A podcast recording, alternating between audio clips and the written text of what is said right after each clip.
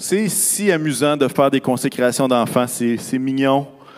Et puis, c'est quelque chose de, qui a une grande valeur, l'idée de présenter ses enfants au Seigneur.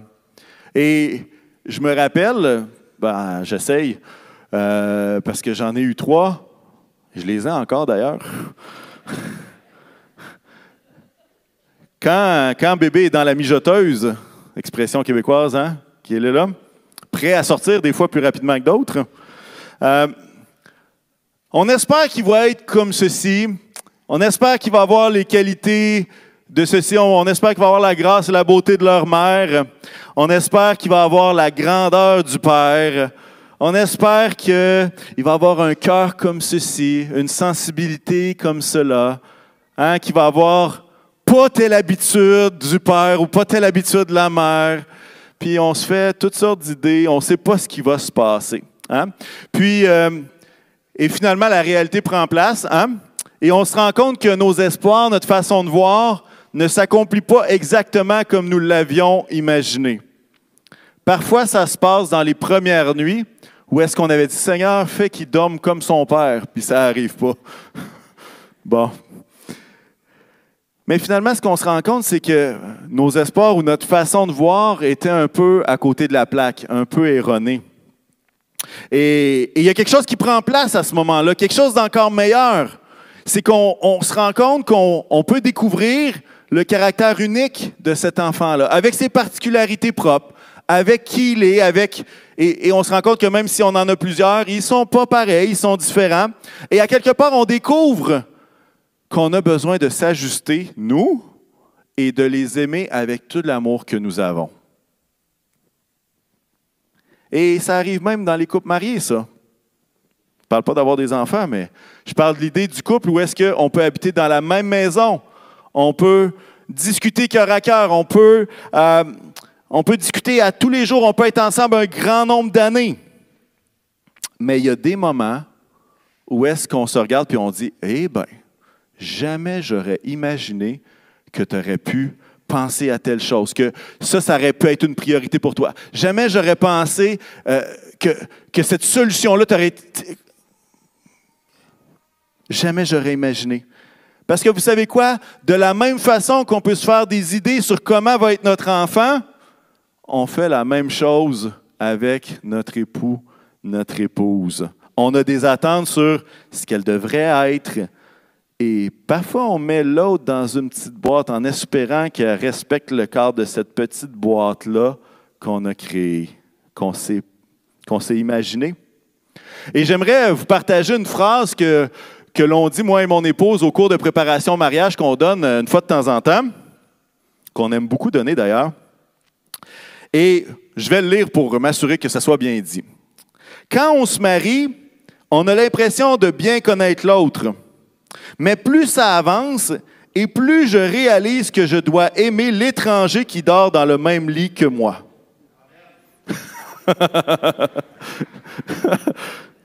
Et là, quand je parle d'étranger, je ne parle pas d'une tierce personne, OK? Je parle de la personne et je parle de la différence qu'il y a. Et plus les années avancent et plus finalement on se rend compte qu'on est différent. On ne pense pas pareil, on n'a pas le même background, on n'a pas les mêmes référents, les mêmes références, on n'a pas les mêmes réflexions, les mêmes expériences de vie, les mêmes priorités. Vous savez quoi? C'est merveilleux ainsi, c'est la beauté de la chose. C'est vraiment la beauté de la chose. On a beaucoup de choses qui nous rassemblent, mais nos différences sont tellement précieuses. Et de la même façon qu'avec les enfants, il y a un stade où est-ce qu'on doit dire « Je reconnais que ma petite boîte n'est pas exacte, mais mon travail, c'est quoi?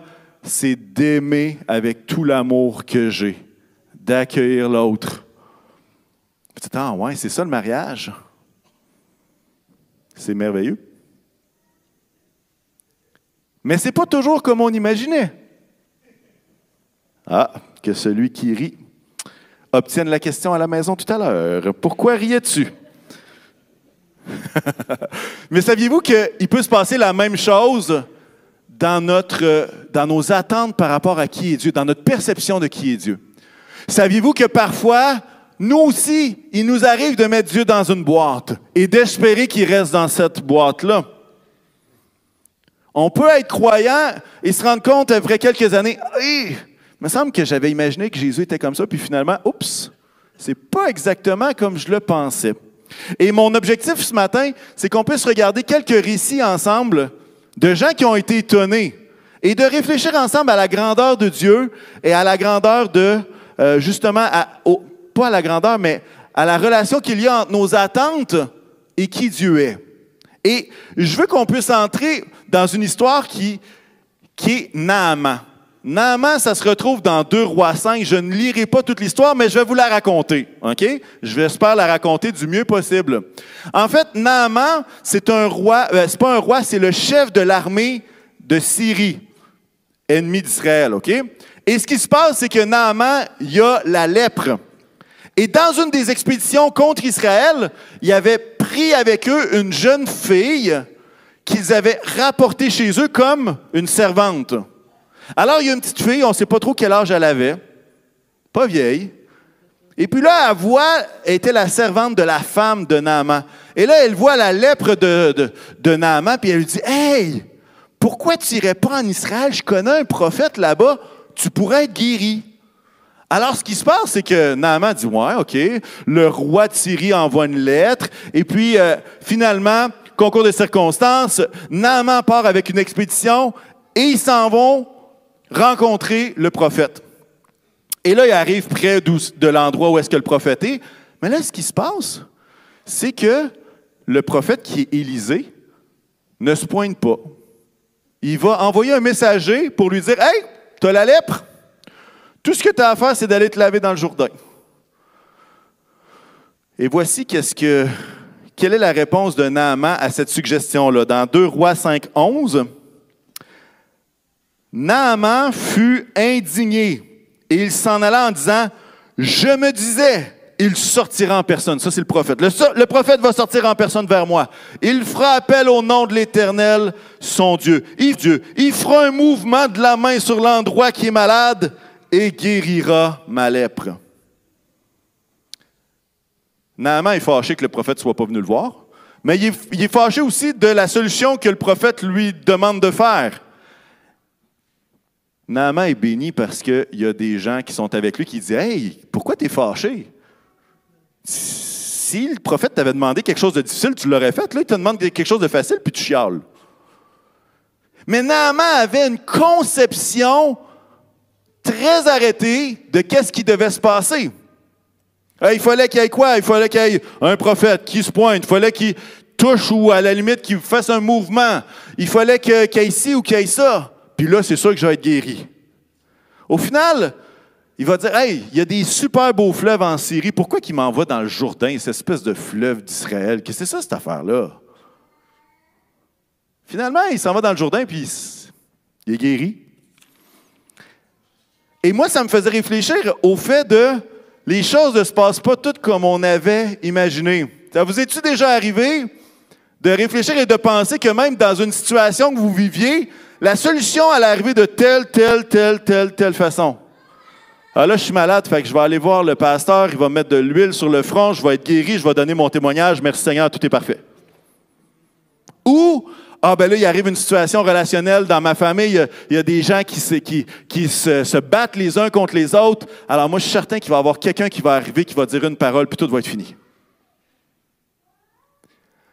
Est-ce que c'est mal de se faire des scénarios dans sa tête? Ben non, on peut les espérer. Mais en même temps, il y a parfois où est-ce que, plutôt que de prier au Seigneur de régler la situation, on dit au Seigneur quoi faire. On dit, « Il faudrait que tu fasses ça comme ça. » Puis là, « Hey, si tu veux me dire quelque chose, il ne faut vraiment pas que tu passes par une autre personne de l'Assemblée. Il faudrait que tu me le dises directement à travers un passage. Je vais ouvrir ma Bible. » Bang! OK. Ah non, c'est pas ça. Bon, tu ne voulais pas me parler. Je caricature, évidemment. Mais l'idée que Naaman, qui ne connaissait pas Dieu, a utilisé son background, son paradigme dans lequel il était pour considérer qu'est-ce qu'il fallait qu'il se passe, sinon il était déçu et même irrité.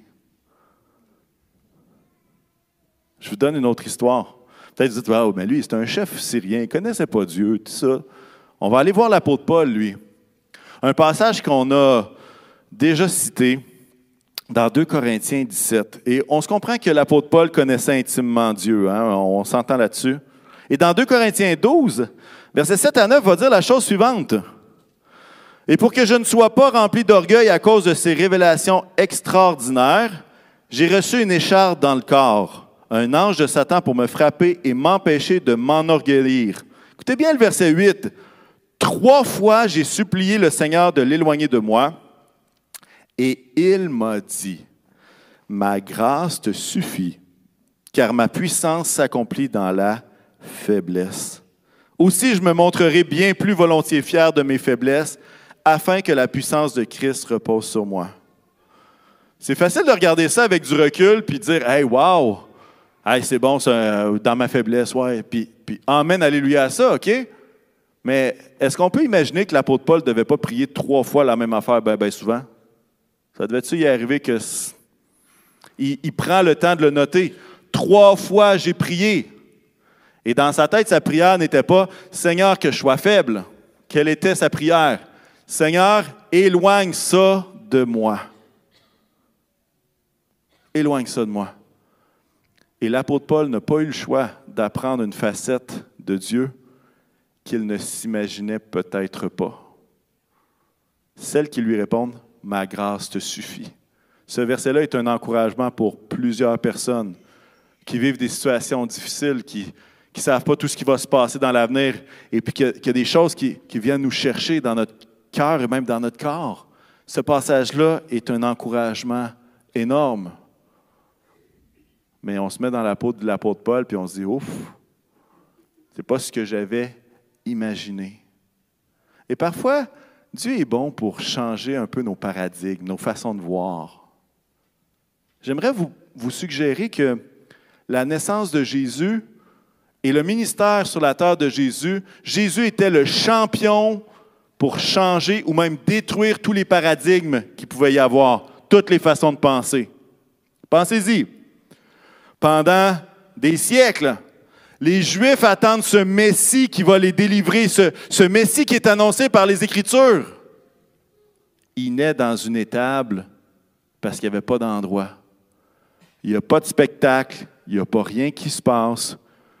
Plutôt qu'être le roi glorieux qui, qui fait partie de la royauté, il est dans une étable avec ses parents en déplacement. Je, j'imagine Marilyn, j'imagine, je, j'imagine un accouchement comme ça. Ça doit être assez surprenant. Euh, fais le saut. Mais imaginez le, le pauvre confort de Marie là, qui, qui, qui a besoin de faire sur un dos down une tonne de kilomètres avec une bedaine sur le point d'accoucher, pas d'endroit, se ramasse dans, dans une étable, un lieu qui n'est pas fait pour ça. C'est quoi ça? Qui dans les Juifs aurait parié là-dessus? Qui aurait dit, voici ce qui va se passer? Personne. Personne. Les anges vont apparaître à qui? À des bergers. Les bergers, ce n'était pas la, la, le, le job le plus glorieux qu'il y avait. Mais là, il y a le Messie tant annoncé qui arrive sur terre.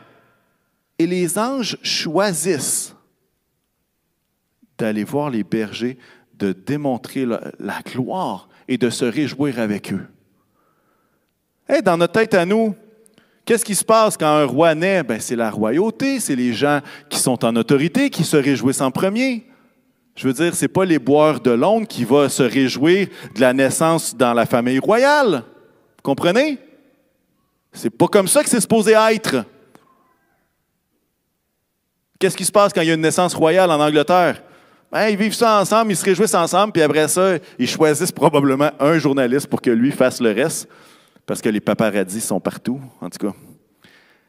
Mais Jésus brise encore une fois un paradigme, c'était pas supposé se passer comme ça.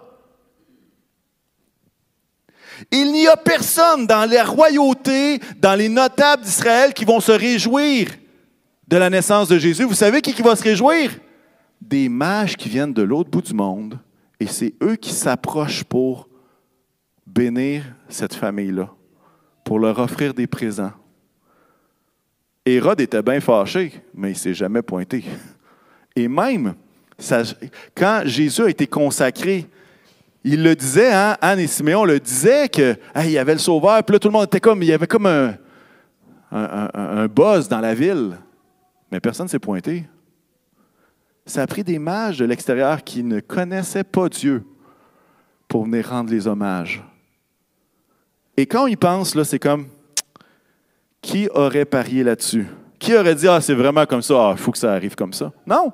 Jésus est en train de changer toutes les façons de voir des Juifs. Il est en train de leur dire « Regardez, là, vous pensez m'avoir mis dans une petite boîte? Oubliez ça, vous êtes dans le champ. Oubliez ça, vous êtes dans le champ complètement. » Même Ésaïe va annoncer que Jésus n'a pas une apparence particulière. Ne, on détourne, on, il passe dans la rue. Il n'y a rien de particulier. Il n'y a pas d'auréole au-dessus de sa tête qui fait en sorte que « Ah, wow, ça doit être un roi, ça. » Non, pas du tout. Je vais vous en donner un autre. Imaginez que le roi d'Israël, le Messie, arrive sur terre et il passe trente ans dans l'anonymat. trente ans. Complètement anonyme. On voit un épisode quand il y a douze ans. On voit un épisode quand il y a sept jours. Puis après ça, on voit le reste quand il y a trente ans. Est-ce que vous avez déjà imaginé un roi dans l'anonymat complet pendant trente ans? Hmm. Si c'était nous qui avions choisi, qu'est-ce qu'on aurait fait? Ah, à seize ans, tu vas avoir ton permis, puis après ça, tu vas y aller. Tu, tu vas parcourir la Galilée.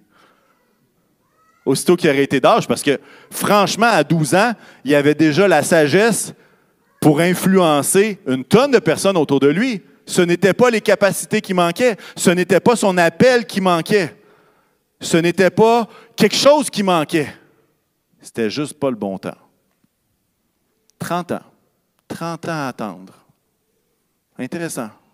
Et encore une fois, imaginez les Juifs qui sont là, qui disent « Mais il est où le Messie? Il est supposé être... Il est né il y a vingt-cinq ans, puis on ne le voit pas. Qu'est-ce qui se passe? » Jésus a des pensées, Dieu a des pensées au-delà des nôtres. On va dire ça comme ça. Et lorsqu'il a commencé son ministère à partir de trente ans, pourquoi est-ce qu'il n'a pas fait son ministère pendant dix ans plutôt que trois ans? Je ne sais pas. Mais il a brisé un autre paradigme, une autre façon de voir. C'est que lui, les lépreux, il allait les voir. Lui, les pécheurs, il les accueillait. Il a choisi douze disciples. Vous savez combien qui étaient des notables en Israël? Zéro. Zéro. Il a pris des pêcheurs. Il a pris des collecteurs d'impôts. Il a pris même un zélote qui faisait partie d'un parti politique. Et d'autres qui sont juste anonymes. À quel point est-ce que ça devait être choquant pour les Juifs d'imaginer que Jésus était le Messie à travers tous ces tous ces aspects-là. Et moi, ce que j'aimerais vous dire, c'est que Jésus est très bon pour briser des paradigmes qu'on s'est faits. Hein, un peu comme Naaman. Il va faire ça comme ci, il va faire ça comme ça. Il va agiter sa main, puis je vais être guéri. Parfois, dans nos vies, où est-ce que on a ces petites boîtes-là? Et je ne suis pas en train de vous dire que Jésus, finalement, il y a un autre nom, puis là, il y a une révélation. Non, ce n'est pas, pas ce que je suis en train de vous dire, là. Je n'essaie pas de vous dire que Dieu est différent complètement de ce que la Bible dit. Non! Ce que je suis en train de dire, c'est que parfois, c'est nous qui mettons Jésus dans notre petite boîte personnelle. Parce qu'on veut que Jésus agisse de telle façon, avec tel timing, avec telle personne. La semaine dernière, si vous avez entendu la prédication de Pasteur Paul, qui était excellente d'ailleurs, Vous avez, on, a, on a vu l'histoire du gars qui est aveugle, puis Jésus crache dans, de la, dans du sable, fait de la boue, puis il en met ses yeux. Qui aurait aimé ça? Ben moi, j'aurais aimé voir. Voir le gars guéri, hein? Pas voir la boue dans mes yeux. Mais comprenez-vous qu'encore une fois, Jésus, il agit d'une façon où, où c'était imprévisible. Ce n'était pas quelque chose que cet aveugle-là devait dire, « OK, là, si Jésus arrive, il va cracher dans de la boue, il va mettre ça à ses yeux, après ça, je vais aller me laver, puis tout va être parfait. » Personne qui aurait imaginé ça. Et j'aimerais vous suggérer que Dieu veut agir d'une façon que vous n'imaginez pas dans votre vie. Dieu veut utiliser des façons qui ne sont pas celles qui sont tirées de votre imagination pour agir dans votre vie.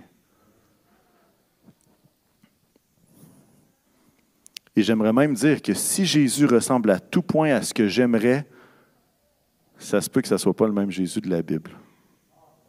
Vous comprenez ce que j'essaie de dire? Si Jésus ressemble à toutes mes préférences, tout ce que j'aimerais, tout... c'est pas le Jésus de la Bible. Vous savez pourquoi? Parce que nous ne sommes pas Dieu. Nous ne sommes pas Jésus. Et à quelque part, il y a, une, il y a cet aspect-là que ce n'est pas vrai que Dieu va toujours agir dans le cadre de notre petite boîte personnelle. D'ailleurs, est-ce qu'il se pourrait que certains chrétiens, à travers la pandémie, se soient rendus compte que Jésus n'a pas agi exactement comme il l'espérait? Ça pourrait, ça? Hein, on prie, Seigneur, après deux semaines, je te prie que cette pandémie-là s'arrête maintenant. Fini. Terminé. Hop. On se rend compte que, oups, c'était pas ma façon de voir, c'est pas ma façon de... Dieu s'y est pas pris ainsi. Et des fois, justement à cause de notre petite boîte, notre cadre de référence, on essaie de rendre Jésus semblable à nos préférences. Hey, y en a qui euh, magasinent des cadeaux de Noël présentement. C'est-tu compliqué, magasiner des cadeaux de Noël? Vous expliquez pourquoi? Il faut que vous trouviez quelque chose avec le bon look, la durabilité. Il faut que vous regardiez où est-ce que ça a été fait. Est-ce que c'était éco-responsable? Après ça, il faut que vous fassiez le magasinage de prix, la couleur, fonctionnalité. Est-ce que c'est compatible avec tel élément électronique? Est-ce que... Misère. Misère. On achète une carte cadeau, c'est bien plus simple. Non. Mais ce que je veux dire, c'est que c'est tellement complexe, il y a tellement d'éléments. Mais je fais le lien avec...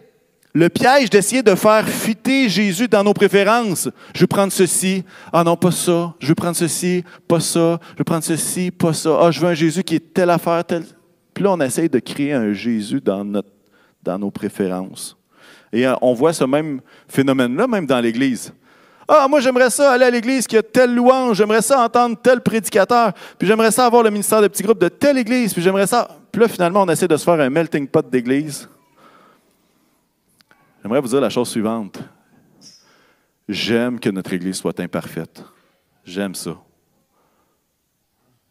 Vous savez pourquoi? Parce que ça ne dépend pas de nous. C'est Dieu qui agit au milieu de nous, à travers notre imperfection, dans nos faiblesses, dans les choses qui vont bien, dans les choses qui vont mal. Mais une Église, c'est une communauté de foi, non pas un magasinage de caractéristiques qu'on aimerait ou qu'on n'aimerait pas. L'Église, c'est une communauté de foi qui sont connectés les uns avec les autres pour atteindre le cœur de Dieu et rester dans cet amour de Dieu-là ensemble. Essayons pas de changer Dieu selon nos préférences, mais j'aimerais vous suggérer la chose positive, d'apprécier le mystère.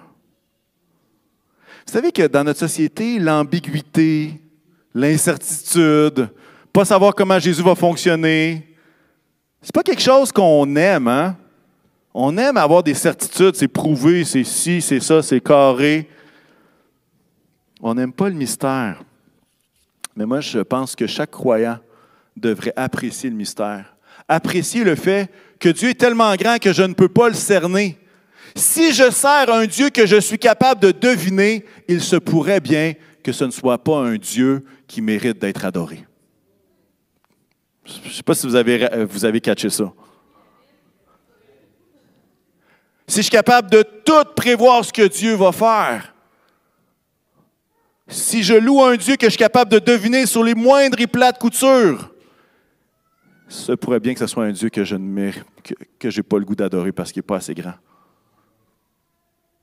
Ésaïe cinquante-cinq, huit et neuf va dire quoi? « En effet, vos pensées ne sont pas mes pensées. » Et mes voix ne, et mes voix ne sont pas vos voix, déclare l'Éternel. Verset neuf, le ciel est bien plus haut que la terre, de même mes voix sont bien au-dessus de vos voix et mes pensées bien au-dessus de vos pensées. Et non seulement, des fois on voit ce passage-là puis on le voit de façon négative, ah, c'est vrai, mes voix ne sont pas les siennes. Non, c'est positif. C'est tellement positif parce que Dieu est tellement plus grand, tellement plus en contrôle que ce qu'on peut l'imaginer. Il nous aime tellement plus que ce qu'on peut voir. Que quand on regarde ce passage-là, mes voix sont au-delà de les, des, Ses voies sont au-delà des miennes. Je dis merci Seigneur, parce que si c'était moi qui choisissais tout dans ma vie, et si j'étais responsable de tout ce qui se passe dans ma vie, vous savez qu'est-ce qui se passerait? On serait malheureux sur un moyen temps. Comprenez pourquoi? Parce que j'ai besoin de l'aide de Dieu. J'ai besoin de Dieu qui trace un plan devant moi, et non pas juste moi qui fait ce qu'il pense. Je remercie le Seigneur que ses voies soient tellement infiniment au-delà des miennes. Et dans le mystère, je me dis, Seigneur, tu mérites toute la gloire. Tu m'as sorti de situation, je n'aurais jamais imaginé comment tu aurais pu me sortir de là. Puis tu l'as fait. Vous savez, si tous les gars de la construction s'étaient mis ensemble et dire, hey, nous autres, on prévoit que ça va se passer comme ça, ça, ça, ça, puis ça. Là, je vois des gens de la construction qui me regardent avec un petit sourire. Dire qu'on s'est planté, pas rien qu'un peu. On ne s'est pas planté sur la construction. Mais dans notre prévision de ce qui allait arriver, ça n'a pas été comme on pensait. Mais vous savez quoi? Dieu a fait encore mieux que ça. Il a fait encore mieux que ce qu'on imaginait. Et il continue de le faire. Et je dis merci Seigneur parce que ses voies sont tellement au-delà des miennes. Et je peux apprendre de qui il est. Je peux apprendre de qui il est. Y en a-t-il qui apprécient le mystère un peu? Qui apprécient le fait qu'ils ne connaissent pas tout parfaitement, tout sur Dieu. Je suis tout seul, là, ou euh, y en a qui préviennent? Ouais, euh, quand même, il y en a certains qui apprécient le mystère de savoir que Dieu peut me surprendre. Puis c'est drôle, hein? Parce qu'on dit ça, mais même dans notre couple, il y a des fois, je suis capable de deviner ce que mon épouse va commander au resto, là, parce que je la connais, mais honnêtement, je ne suis pas capable de tout deviner. Puis c'est ça la beauté. La beauté, c'est justement, il y a du mystère, il y a de l'inconnu. On peut découvrir, on peut explorer, on peut s'émerveiller. Parce que je ne connais pas tout, et c'est la même chose avec Dieu. Je ne sais pas si vous me suivez là-dessus. Connaître Dieu se fait par plusieurs moyens. Et ce matin, j'ai vraiment à cœur deux passages dans Éphésiens. J'aimerais les prier et les déclarer sur notre propre vie. Vous savez, il y a plusieurs façons d'apprendre à connaître Dieu. Le premier, c'est en ouvrant sa parole, c'est ce qu'on fait ce matin. Alors, je ne m'étendrai pas sur le sujet, on le fait, on le fait souvent. Une autre façon, c'est par son Saint-Esprit, par révélation. Et j'aimerais qu'on tourne dans Éphésiens un, à partir du verset dix-sept. Et je veux nous amener dans deux prières que l'apôtre Paul a faites. Et vous allez voir que il, il va prier des choses, pas comme si les gens connaissaient toutes, mais comme si on avait besoin encore d'apprendre qui est Dieu. Et comment il agit, et comment il est. Dans Éphésiens un, dix-sept, l'apôtre Paul va faire cette prière-là aux gens d'Éphèse. « Je prie que le Dieu de notre Seigneur Jésus-Christ, le Père de gloire, vous donne un esprit de sagesse et de révélation qui vous le fasse connaître. Je prie qu'il illumine les yeux de votre cœur pour que vous sachiez quelle, quelle est l'espérance qui s'attache à son appel, quelle est la richesse de son glorieux héritage au milieu des saints. Et quelle est l'infinie grandeur de sa puissance qui se manifeste avec efficacité par le pouvoir de sa force envers nous qui croyons. » Je prie pour un esprit de sagesse et de révélation pour être plus puissant? Non, pour le connaître. Puis qu'est-ce qu'on doit connaître? On le voit un petit peu plus loin. On, on voit connaître quoi? L'infinie grandeur de sa puissance. L'infinie grandeur de qui est Dieu. Je prie pour un esprit de sagesse et de révélation qui va aller au-dessus du cadre et de la petite boîte dans laquelle on pourrait mettre Dieu afin qu'on puisse, par révélation du Seigneur, le connaître davantage. Je prie pour un esprit de sagesse et de révélation. Maintenant, vous dites, « Ouais, là, c'est un... faut faire attention avec les révélations. » Absolument, je suis d'accord avec vous. Si ça dit le contraire de ça, oubliez, ce n'est pas une révélation, c'est un autre nom pour ça. C'est du n'importe quoi. OK? Vous comprenez? L'idée d'un esprit de sagesse et de révélation, c'est pas d'avoir une, une, une, une révélation qui nous, qui nous dit que finalement c'est Bouddha, là. C'est pas ça pantoute, là. Il faut que ça soit en lien avec ce bouquin-là, avec la Bible. Mais, est-ce que c'est juste par notre intelligence qu'on apprend à connaître Dieu? La réponse, c'est non. On a besoin que l'Esprit illumine notre cœur afin qu'on puisse le connaître. Mais il utilise un autre moyen, puis je veux amener une autre Une autre prière de l'apôtre Paul dans Éphésiens trois, deux chapitres plus loin. Et connaître Dieu, ça passe par les frères et sœurs dans la foi. Je vais vous, je vais, on va lire cette prière-là à partir du verset seize. Euh, c'est moi qui m'ai allé. OK, je prie, oui. Je prie qu'il vous donne, conformément à la richesse de sa gloire, d'être puissamment fortifié par son esprit dans votre être intérieur, de sorte que le Christ habite dans votre cœur par la foi. Je prie que vous soyez enracinés et fondés dans l'amour pour être capables de comprendre, écoutez bien ces quatre mots-là, avec tous les saints, ça c'est toutes nous autres, ça, avec les frères et sœurs, afin de comprendre avec tous les saints quelle est la largeur, la longueur, la profondeur et la hauteur de l'amour de Christ, et de connaître cet amour qui surpasse toute connaissance, afin que vous soyez remplis de toute la plénitude de Dieu. Je prie, je prie que vous soyez enracinés, fondés dans l'amour, afin de comprendre avec tous les frères et sœurs, à quel point est-ce que son amour ne peut pas être mis dans une petite boîte. Parce que qu'est-ce qu'on lit de ce passage-là? Bien, on lit que finalement, on a besoin d'apprendre que les frontières, la hauteur, largeur, longueur, hauteur, profondeur, tout ça, on ne peut pas le saisir avec nos yeux. C'est au-delà de nos capacités. Mais à travers les uns les autres, à travers son Saint-Esprit, on est capable de voir un peu plus loin. Quand j'étais jeune, au secondaire, hein, on apprenait les galaxies. On essayait de voir c'était quoi. Je peux vous dire que quelques années, quelques décennies plus tard, je coulerais probablement mon cours sur les galaxies. Pourquoi?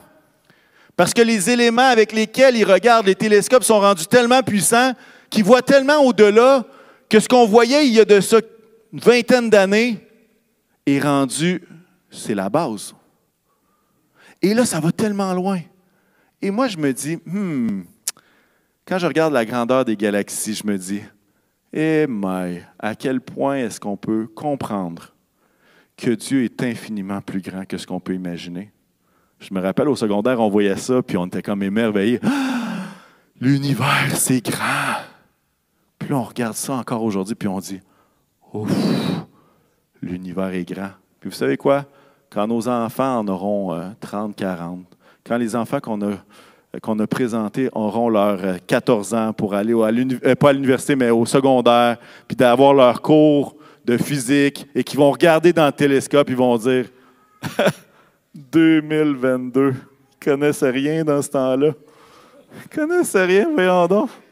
Ils n'étaient pas éduqués, nos parents. Ah.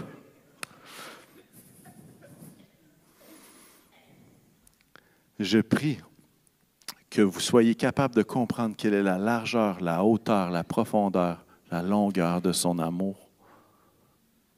Et moi, c'est ce que, c'est ce que je veux prier pour nous. Je ne suis pas en train de dire, voici, moi, j'ai compris Dieu. J'ai tout compris de Dieu, je vais vous l'enseigner. Non. Moi aussi, je suis étonné de la façon parfois qu'il agit. Je suis étonné de sa patience parfois dans mes requêtes de prière. Je suis étonné de sa grandeur et de comment il a tout sous son contrôle. Je suis agréablement étonné de le voir agir en coulisses et tout d'un coup, on est comme, on fait, pendant tout le parcours, il était là avec nous. Et moi, je veux découvrir qui est Dieu encore. Je ne veux pas m'arrêter à une façon de penser. Je veux laisser Dieu me révéler qui il est. Je veux... C'est comme il y a l'image. Et... J'aurais aimé prendre l'image d'une perle pour faire référence à la soirée des femmes hier, mais ça ne marche pas avec la perle, mais avec l'idée du diamant, qui a tellement de facettes, et on le regarde d'une facette, puis on fait comme « wow ».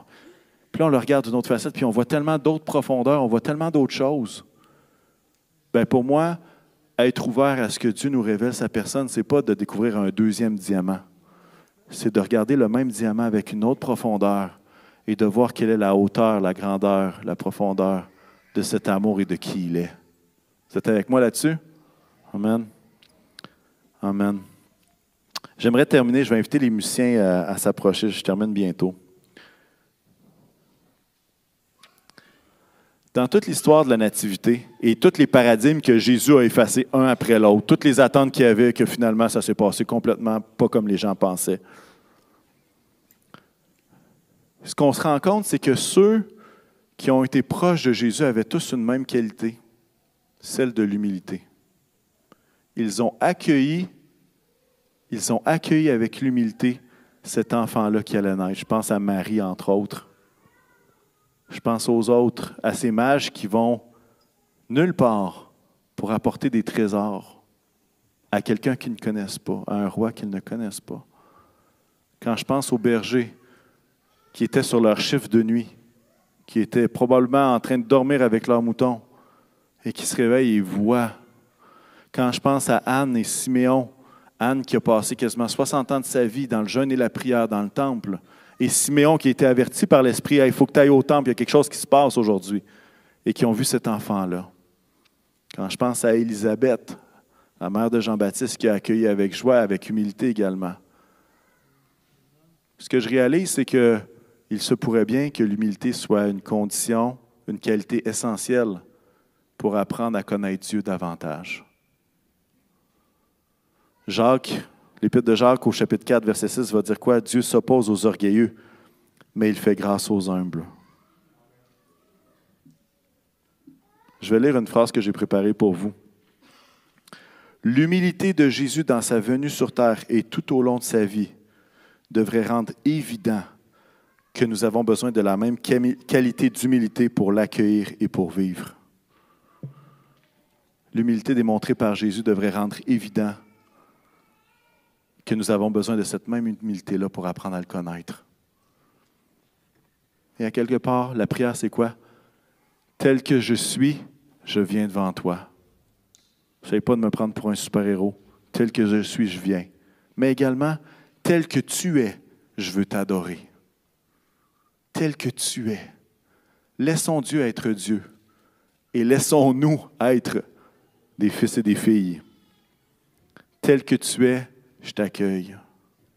Et moi, la, la chose que, que j'ai à cœur de vous dire, c'est que peut-être que les dernières années, peut-être l'épisode de COVID, puis on est tanné d'en entendre parler. Hein, c'est drôle, on se réjouit quasiment de parler de l'influenza plutôt que la COVID. C'est épouvantable.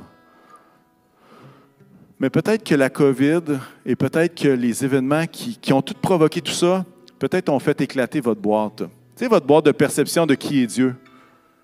Peut-être que pendant cette période-là, et peut-être même qu'aujourd'hui, à travers toutes sortes de circonstances, la petite boîte, c'est comme ça ne marche plus. Ce matin, je veux vous dire la chose suivante.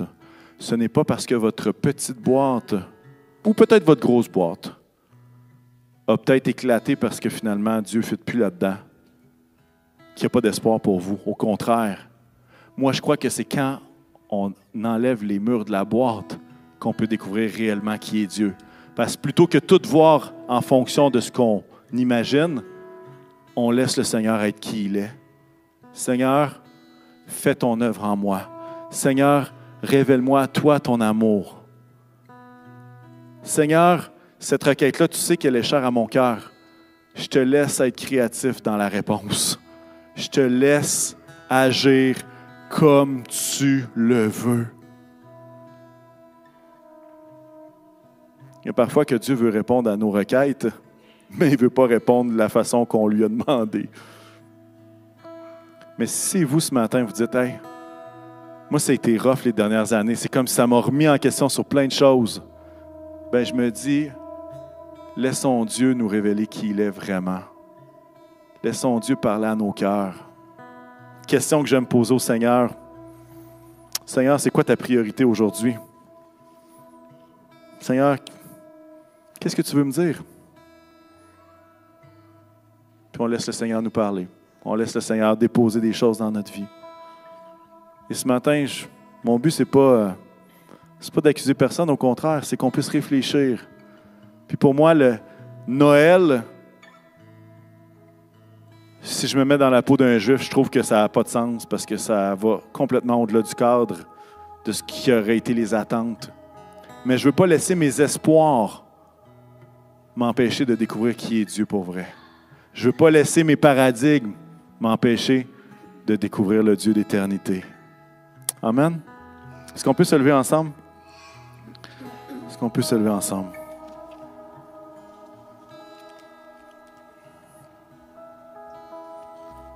Seigneur, tu nous connais mieux que nous-mêmes. Tu nous as créés.